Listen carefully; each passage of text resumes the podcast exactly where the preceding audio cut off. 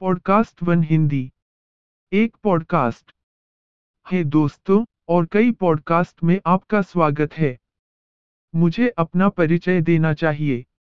मैं Paul Stein हूँ, एक स्वसहायता प्रकाशित लेखक, प्रमाणित जीवन कोच, संरक्षक, प्रेरक प्रभावक, सार्वजनिक वक्ता और उम्मीद है कि जल्द ही आपका पसंदीदा पॉडकास्टर या कम से कम आपके पॉडकास्टिंग जीवन का एक नियमित हिस्सा बनूंगा।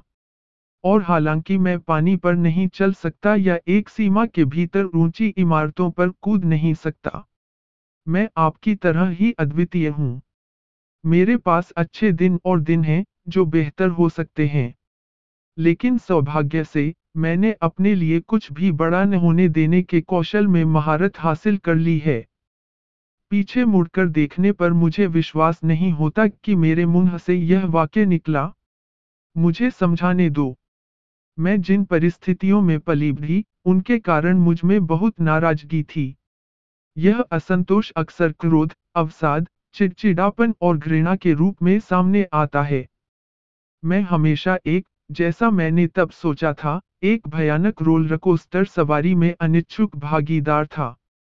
मेरे पिता ने अन्य बातों के अलावा मुझ पर गर्म खाना पकाने की चर्बी गिराने की कोशिश की, जो शायद मेरे न आने की यात्रा की शुरुआत थी, क्योंकि मैंने खुद से कसम खाई थी कि अगर कभी किसी ने मुझे फिर से चोट पहुंचाने की कोशिश की तो यह इस धरती पर उनका आखिरी काम होगा। वैसे भी मेरे कुछ जीवन में वापस मेरे पास 4 मृत्यु के अनुभव थे, जिसमें एक 18 पहिया वाहन द्वारा कुचले जाने पर जलने की संभावना भी शामिल थी। मेरे बड़े भाई ने अधिक मात्रा में सेवन किया और उनका निधन हो गया।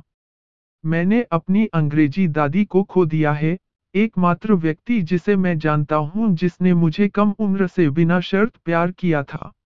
मुझे यह जोड़ना चाहिए कि मेरे कम से कम 2 अमेरिकी दादा दादी ने भी किया। मैंने अपने सबसे अच्छे 4 पैर वाले दोस्त को खो दिया, वुल्फ नाम का एक भेड़िया संकर, जब मुझे लंबी छंटनी के बाद अपने घर से बाहर जाने के लिए मजबूर होना पड़ा। मुझे इसे एक दोस्त के घर छोड़ना पड़ा। लू लगने से उसकी मौत हो गई। मैं घर आया और पाया कि मेरी खूबसूरत पत्नी रास्पबेरी एन्यूरिज्म के फर्श पर मरी हुई है और मेरा 10 महीने का बेटा अपने बिस्तर पर सो रहा है।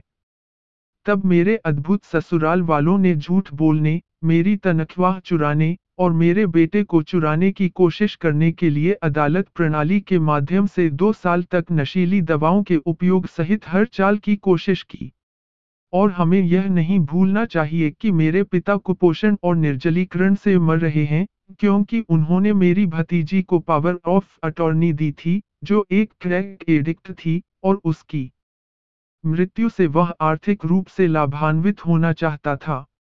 मैं तुमसे सहानुभूति के लिए बातें नहीं कहता, मैं बस इशारा कर रहा हूं कि मेरे सीने पर एस नहीं हो सकता है। आपने इसे निश्चित रूप से अर्जित किया है और मैं गारंटी देता हूं कि बहुत से श्रोताओं को उनके एस अंक भी मिले। इसके अलावा मैं इन कहानियों पर दोबारा गौर करने जा रहा हूं और कुछ ऐसे तरीके साझा करूंगा जो मुझे दूसरी तरफ मिले और नहीं कि शक्ति का उपयोग करके सभी के लिए मानसिक और भावनात्मक सीमाएं बनाना कितना महत्वपूर्ण है। मेरे बच्चे को राज्य से बाहर ले जाया गया जब उसकी मां ने दोबारा शादी की और मुझे वर्षों तक इसकी पहुंच की अनुमति नहीं दी जाएगी। मुझे बाद में पता चला कि पति ने मेरी बेटी के प्रति अनुचित इरादे और कार्यों को मुझे बस कहने दो। कई मामलों में मैंने किसी की जान लेने का फैसला किया है। केवल एक चीज जिसने मुझे बचाया वह थी परमेश्वर की कृपा और मेरे प्यारे बच्चों पर पड़ने वाले प्रभावों और परिणामों को महसूस करना। और आखिरी, लेकिन निश्चित रूप से कम नहीं था, जब मेरे जीवन का प्यार मेरे जीवन में नहीं था। नहीं, ब्रेकअप किसी सामान्य अव्यवस्था से नहीं हुआ था। जैसा कि हम मनुष्य के रूप में विकसित हुए हैं, हम अलग हो गए हैं। हम अभी भी इस दिन के करीब हैं, हम अभी भी एक दूसरे के लिए हैं। यह जहां तक जाता है। हालांकि मैं अभी भी उसे एक प्रिय मित्र के रूप में महत्व देता था। इसलिए यह सुनना वास्तव में एक अविश्वसनीय कथन है कि अब मैं अप्रभावित हूँ और जीवन द्वारा मुझ पर फेंकी जाने वाली किसी भी चीज से अधिक महत्वपूर्ण है। मैं अतीत की किसी भी चीज को अतीत के अलावा और कुछ नहीं होने देता। मुझे उन फिल्मों को नियंत्रित करने में महारत हासिल है जिनके साथ मेरा दिमाग खेल रहा है, ठीक वैसे ही जैसे मैंने नेटफ्लिक्स देखा है। यह इस बिंदु पर पहुंच गया, अक्सर लात मारना और चिल्लाना, नहीं की शक्ति के माध्यम से, नहीं की शक्ति, जैसा कि मैं इसे कॉल करना पसंद करता हूं, एक महान उपकरण है। क्योंकि हमारा पूरा जीवन हाँ और नहीं पर टिका होता है। हम इन शब्दों का शुद्धतम रूप में प्रयोग नहीं कर सकते, लेकिन वे अभी भी वही हैं और हमेशा साथ नजर आते हैं।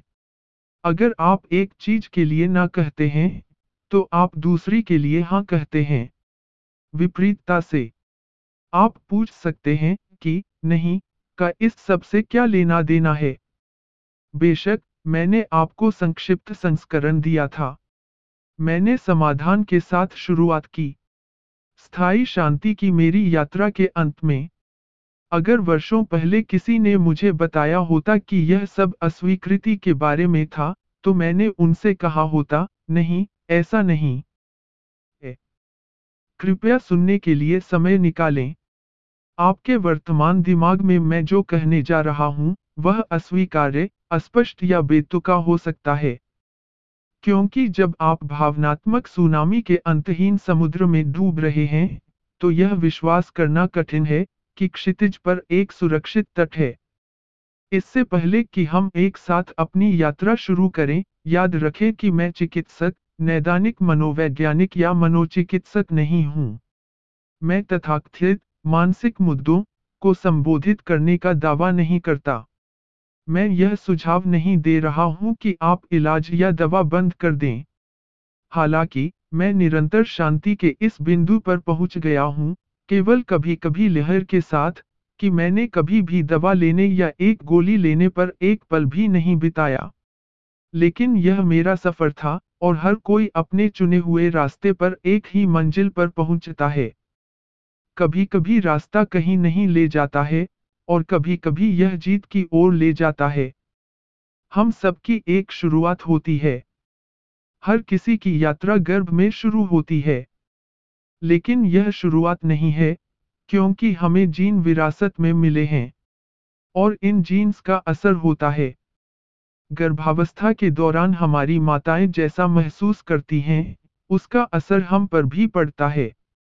हमारा पर्यावरण, संस्कृति, देश और जन्म का ऐतिहासिक समय भी एक भूमिका निभाते हैं। जब हम विकास की एक श्रृंखला से गुजरते हैं, तो हम स्थितियों और अनुभवों से गुजरते हैं। यहाँ वह जगह है जहाँ हम चोटिल होना या बढ़ना चुनते हैं। मैंने किसी को कहते सुना, पॉल, मैंने कुछ नहीं चुना, ये स्थायी पीड़ाएं हैं, इसलिए मुझे वह रहना होगा जो मैं हमेशा के लिए हूँ। दुर्भाग्य से, यह कथन उतना ही प्रामाणिक है जितना आप इसे होने की शक्ति देते हैं। और इससे जो शुरुआती समस्या पैदा होती है वह यह है कि आपको अपनी मानसिकता को और बदलने की आवश्यकता होगी। यह कहने जैसा है कि मैं सेक्सिस्ट हूँ। लिंगवाद शब्द का प्रयोग करने से आप बिना पछतावे या आत्ममूल्यांकन के एक निश्चित तरीके से कार्य कर सकते हैं। मैं सेक्सिस्ट हूँ का अर्थ है कि मैं गैर जिम्मेदाराना, अनुचित और बिना पछतावे के लोगों के साथ उनके जननांगों के कारण दुर्व्यवहार करता हूँ। आप देख सकते हैं कि कौन सा परिप्रेक्ष्य किसी व्यक्ति को आहा पल देगा। स्थायी परिवर्तन के लिए आहा क्षण नंबर 1 कारक है। फिर विचारों की पुनर्व्याख्या होती है। फिर अब हम अगले एपिसोड में इन अंतिम 3 तत्वों का पता लगाएंगे और उनका विश्लेषण करेंगे। मुझे आशा है कि आपको मूल्य मिल गया होगा। मैं इसे आपके साथ फिर से साझा करने के लिए उत्सुक हूँ। कृपया अपने आप से प्यार करना याद रखें। आप अकेले नहीं हैं। आप प्रासंगिक और योग्य हैं।